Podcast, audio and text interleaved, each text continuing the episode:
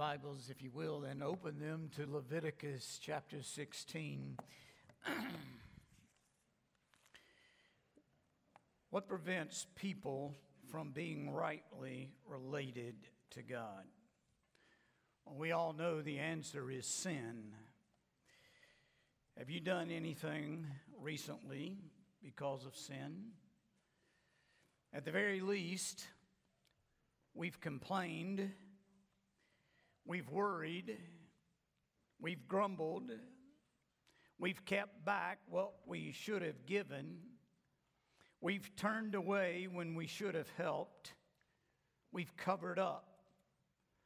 Because of sin, we've lashed out at the ones we love. We've felt shame. We have felt guilt. We've felt bitterness. Because of sin, we have experienced sleepless nights, cloudy days. Because of sin, women and children are abused, the elderly are forgotten. Because of sin, God is cursed and sex is worshiped. Our addiction can be pra- traced back to sin. Racism, prejudice, and hate are the results of sin. And the Bible says all have sinned and fall short of the glory of God. And the wages of sin is death, which means eternal separation from God. But the free gift of God is eternal life in Christ Jesus our Lord. Here in Leviticus chapter 16, God provided his people with a great day of atonement known as Yom Kippur. One day a year, all of the sins and defilements of God's people were taken care of and they could start anew. It was the holiest day of the year for the Israelites, and it remains so in Judaism to this day.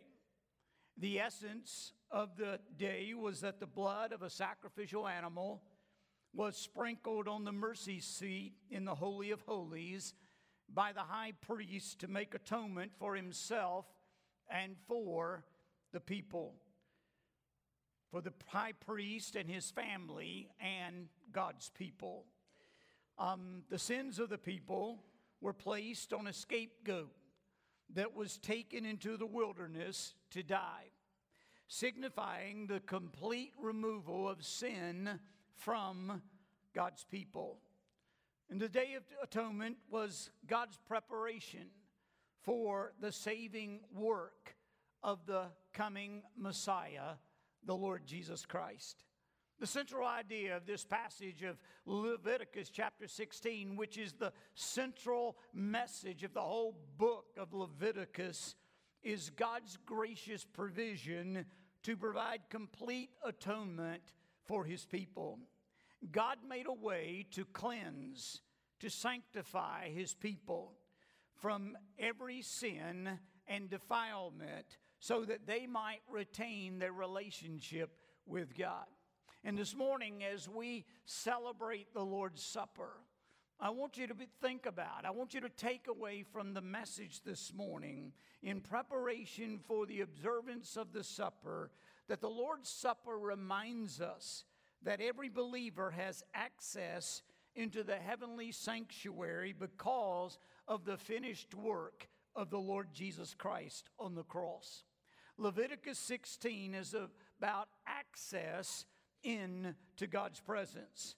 And looking at the Day of Atonement or Yom Kippur, we see two important aspects of access to God. First, we note the prescribed preparation for access into God's presence. The point of the first five verses is that God prohibits alternate ways of access into his presence. Friend, you can't go into God's presence just any way you want. You can't claim to have fellowship with God. You can't claim to have uh, be in the presence of God apart from the prescribed way in which God has laid down in Scripture. For us, we know, the Bible says, Jesus said, I am the way, the truth, and the life. No man comes to the Father except through me. Well, the high priest was no different. The high priest did not have unlimited freedom to just walk into the Holy of Holies at any time, for any reason, in any condition. God laid down certain regulations. And I want you to notice, in the first place, the limited access of the high priest. Now, if you read in verses 1 and 2, we read where the Lord had said to Moses after the death of Aaron's two sons, um, that these two sons of uh, Aaron, uh, Nadab and Abihu, who had offered uh, wrongful incense to the Lord, God had taken their life. And Mo- God is trying to get Moses to instruct Aaron that there is uh, uh, specifications, there are things that he has laid down that must be abided by before the high priest, in this case Aaron, could come into God's presence. Otherwise, who anyone who went into God's presence wrongfully would die. So inside the holy of holies was the ark of the covenant, and on it was a covering called the mercy seat. And that's where the blood sacrifice was made effectual. That's where God was present with his people and from where God revealed himself to his people. Now we're told that God appeared in a cloud over the place of atonement. And now that fits with other descriptions of the ark as God's footstool. And so God's in this cloud over the mercy seat. And the mercy seat was, as it were, God's footstool. And God sat enthroned above the cherubim. And as such, the priests were not free to enter as they willed. Their access was limited and controlled by God. That's the first thing we see. Their access was limited. Secondly, the lowly access of the high priest is spelled out for us in verses 3 through 5. Let's continue reading. It says, But in this way Aaron shall come into the holy place with a bull from the herd for a sin offering and a ram for a burnt offering. He shall put on the holy linen coat and shall have the linen and undergarments on his body, and he shall tie the linen sash around his waist and wear the linen turban. These are the holy garments. He shall bathe his body in water and then put them on. And he shall take from the congregation of the people of Israel two male goats for a sin offering and one ram for a burnt offering. Now, here are the regulations for entering the Holy of Holies. The high priest could enter only with a young bull for a sin offering and a ram for a burnt offering to make atonement. He had to remove the elaborate costume that he normally wore as high priest, and he had to bathe himself and then put on sacred garments made up of a tunic, um, linen tunic, uh, linen undergarments, a sash, and a turban. Now, there's much speculation about what that all meant. Why did he have to take off his normal priestly uh, robe, his costume, and put on these limited undergarments, this, this linen, uh, these linen garments, these holy garments. Why was that necessary? Well, first of all, linen represents purity and righteousness. So when the high priest took off his uh, outer his costume, his normal priestly garments, and he put on these holy garments, he was coming in after bathing himself, cleansing himself, and putting on these garments, it was symbolic of his cleanliness before the Lord. There's something else here. Not only that, but it was also uh, symbolic to remind the high priest of his humility and his lowliness as he came in to the presence of God. You see, when the high priest spoke to the people for God, he wore his normal costume, the splendid robes of his office. But when he spoke to God, for the people, he came with no authority. He came with no positional uh, uh, privileges.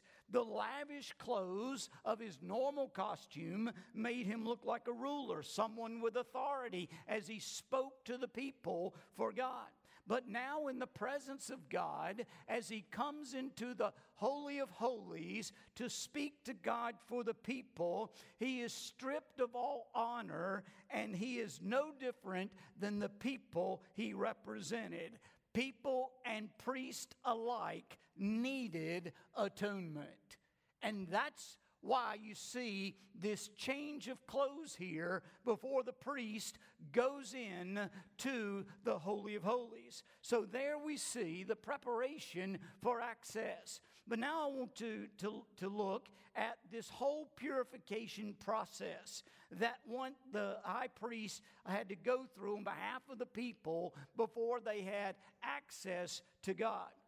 Aaron would offer the bull for his own purification.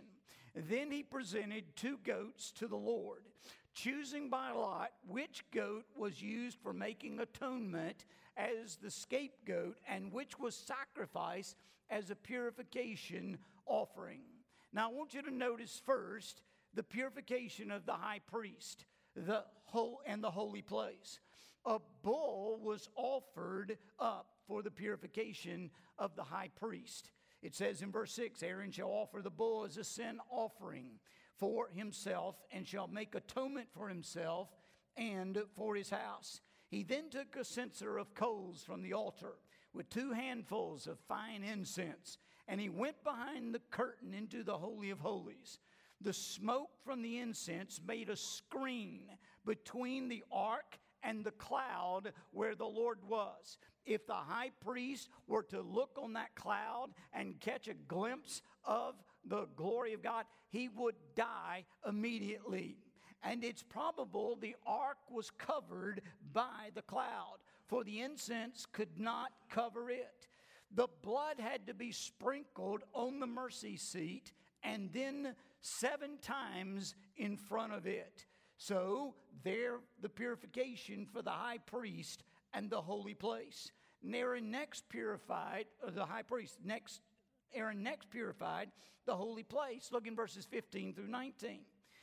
Aaron killed the goat of the sin offering, and he performed the same ritual for the holy place he had done for himself. He then went out to the altar outside and made atonement for it by taking some of the blood from both the bull and the goat and putting it on the horns of the altar. You see, the constant presence of the people throughout the year as they came and went making sacrifices at the altar brought much uncleanness into the sanctuary. So on this day, Yom Kippur, it was God's way of cleansing it so the people could continue to come into his presence. By cleansing the sanctuary, God was making provision for people to have continued access to God. Next, we find the purification of the people. Aaron took the two goats and he set them before the Lord. And then he cast lots. One goat was to be sacrificed for the Lord. The other was for, as you see there, Azazel. That simply means scapegoat or one who is sent away, the one who takes the blame for others. The goat for the Lord was to be sacrificed as a sin offering for the people's sins. The other goat would be led into the desert carrying away the people's sins. In purifying the holy place, Aaron had slaughtered the goat for the Lord and sprinkled its blood on the mercy seat. That sacrifice was the means of purifying the people who, through their own uncleanness, had made the sanctuary unclean. Hebrews chapter 9, verse 22 tells us without the shedding of blood, there is no remission of sins. So the ritual of the scapegoat is now explained for us in verses 20 through 22. The scapegoat was the one upon whom the Israelites laid their sins and was led in the wilderness to die.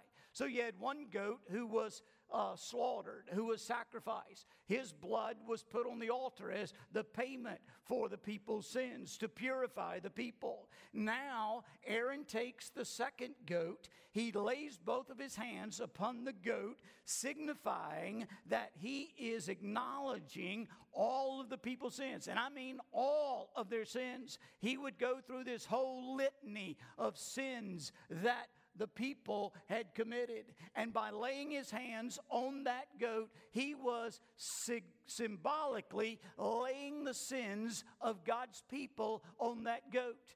That goat was then led by a man who was chosen to take that goat into the wilderness to a remote area so far away from the camp of Israel that it could never find its way back into the camp.